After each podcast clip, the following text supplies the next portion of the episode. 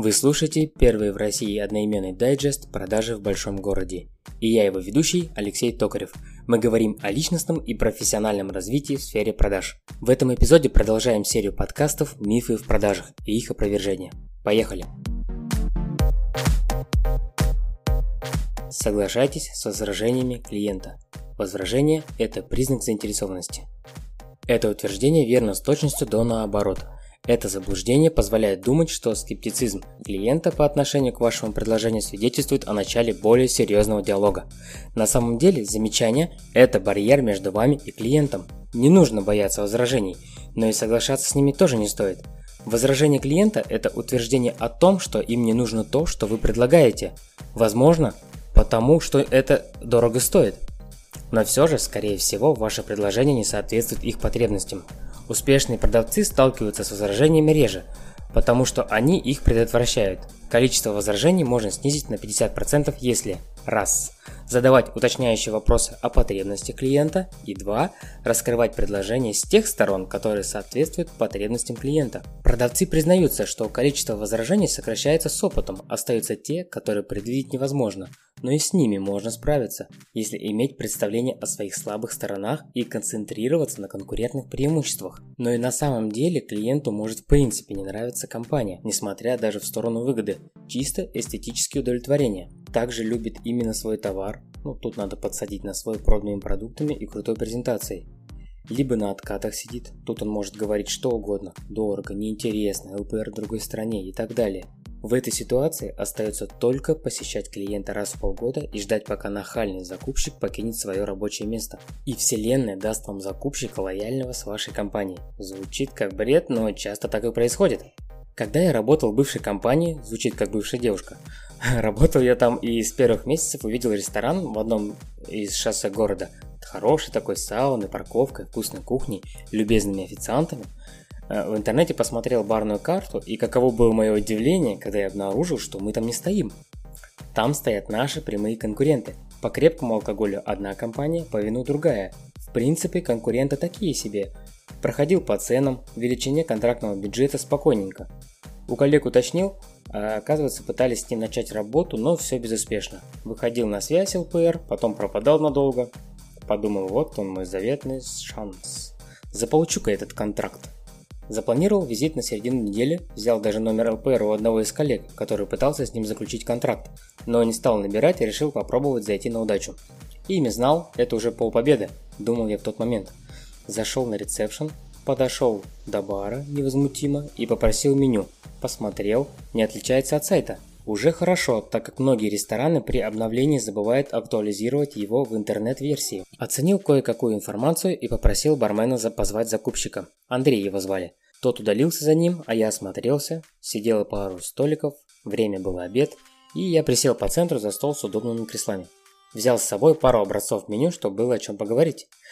Вышел Андрей, я представился как надо, имя, название компании, кто мы в двух словах, нашу деятельность и должность. Он представился, и мы присели за стол. Тут он вспомнил, что когда-то давно работал с нами, но менеджер, с которым он работал от нашей компании, ушел в другую, и он остался с ним. Плюс проблемы с бухгалтерией, логистикой и еще что-то. А я знаю, что в компании, с кем он работает, проблемы сейчас еще больше. Более того, этой компании уже не существует в данный момент. Он сказал, что есть проблемы, да, бывают, они не крупные, и в данный момент ему не интересно менять поставщика. Я отметил, понимая, что неинтересно, я бы тоже такой не ожидал, если бы ко мне пришел неожиданно продавец и начал предлагать товар, с которым я еще и не знаком. Также я спросил, почему. Он ответил, что те с ними уже много лет, все отлажено, ценник самый низкий, знает чуть ли не руководителей – и начал, в общем, отмазываться, как я догадался. Я предложил ему сделать коммерческое предложение и подборку по винной карте с аналогичными позициями. Остановились на двух вариантах – бюджет с авансом и цена в пол. Закончили мы встречу, попрощались, и я сделал ему гудок, чтобы он записал мой номер. Он оставил почту, и мы разошлись. В этот же вечер я сел за подборку, взял за основу его карту, все сделал буквально за час. Составил коммерческое предложение, э, все рассчитал и записал в фирменный бланк отправил ему на почту. Следом тут же написал ему в WhatsApp, мол, все готово, КП на почте. Наберу во вторник за обратной связью. Прошли выходные, за ними и понедельник. Во вторник я набираю Андрея, а он не алё. Идут гудки, а он скидывает. Трубки не берет, думаю, может на совещание, занят, обед или что-то подобное. Чуть позже набрал снова и снова. В итоге вечером набрал еще пару раз, и он не снял трубку. На следующий день позвонил в ресторан, представился, попросил позвать директора, сказали, что его нет. Выходной. На следующий день то же самое. Я так и не мог его поймать три недели, представьте себе. Однажды поехал в этот ресторан на ланч. Заказал поесть, и мимо как раз проходил Андрей, директор, бару, я его крикнул в полголоса. Говорю, Андрей, приветствую. Можно вас на пару минут? Присядем, мол. Он присел, я спрашиваю у него, Андрей, добрый день, вы ознакомились с моим оффером? Оффер, предложение. Он ответил, что пока нет времени, они совместно с той компанией запустили сейчас мотивацию для персонала не до рассмотрений. Да и вообще все их устраивает, менять ничего не хочет. Я говорю, ну вы хотя бы сравните. Чтобы понимать, куда сейчас рынок движется, что продается, наша компания провела к тому же очень обширное исследование на предмет постановки винокарт. Он отвечает, Алексей, у нас нет позиций, которые не продаются. Нас все устраивает, повторюсь, и добавил, как будет время, я обязательно посмотрю и сравню. Мы попрощались, и он удалился. Возражение «нам не интересно» в данном случае обретало реальный вес. Я предполагал, что это просто барьер, вызов меня как продавца на ведение переговоров. Но я и тут не смирился и продолжал посещать его каждые три месяца. И как-то я забегаю, а там все поменялось. Другая винная карта, бар. Просто поменяли в две недели компанию поставщика на других моих конкурентов. Я понять не мог, что произошло. Это, знаете, чувство, как будто тебя бросает вторая половинка и не объясняет причины. Вот примерно так это и было. Встретил снова Андрея, узнаю, почему так произошло. Он говорит, сделали лучшее предложение. Я спрашиваю, а мое вы смотрели? Он говорит, нет, так и не дошел. И тут прям не знал, что сказать. Он меня прям ввел в ступор. Ладно, говорю, всего доброго. И попрощаюсь. У меня просто не было плана на эту ситуацию.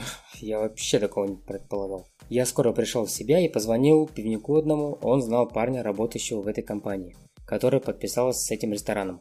Я описал всю ситуацию и попросил узнать, кто менеджер. Он мне прислал номер, оказывается, это был мой бывший коллега, с которым я в 2011 году начинала только погружаться в канал сбыта FMCG – товары повседневного спроса. Набрал ему тут же, договорились встретиться, вспомнить былое, пообщаться. Итог – Оказалось, что этот ресторан работает с одним менеджером, куда бы он ни пошел, в какой бы компании он ни работал. И уже так порядка 13 лет. И там откаты. Все эти 13 лет. Возражение неинтересно тут показало в итоге свою истинность. И после этого я понял, что и реальное возражение имеет место быть. Но это точно был лучший опыт в то время. Мне казалось, возражение – это прямой путь к любой сделке. Оказывается, это не так.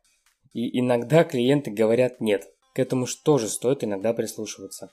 Но ни в коем случае не забивайте на клиента после «нет», я подумаю. Раз в полгода посещайте, прозванивайте, знакомьтесь с новинками, акциями, внедрениями. Что-нибудь точно произойдет и вы продадите им. На этом все. С вами был Алексей Токарев, сообщество в продаже в большом городе. Присоединяйтесь к каналу в Телеграм, подписывайтесь на страничку в Facebook и ВКонтакте. Слушайте нас на Яндекс Музыке. Спасибо, что были с нами. Услышимся через неделю. Пока.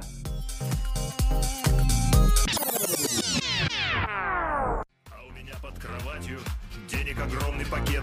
Вы спросите, ребятишки, а как же построить хайвей? На те, что остались, на те, что остались. 14 тысяч рублей. На те, что остались, ребята, 14 тысяч рублей. Племянник найдет на вокзале 14 крепких бомжей. Они принесут из леса глину, какашки и мох. Из них состоит половина наших российских дорог. Ну вот и построена трасса Мухосранск-Жапоград, а я лечу в Монте-Карло. Вот что такое откат, откат.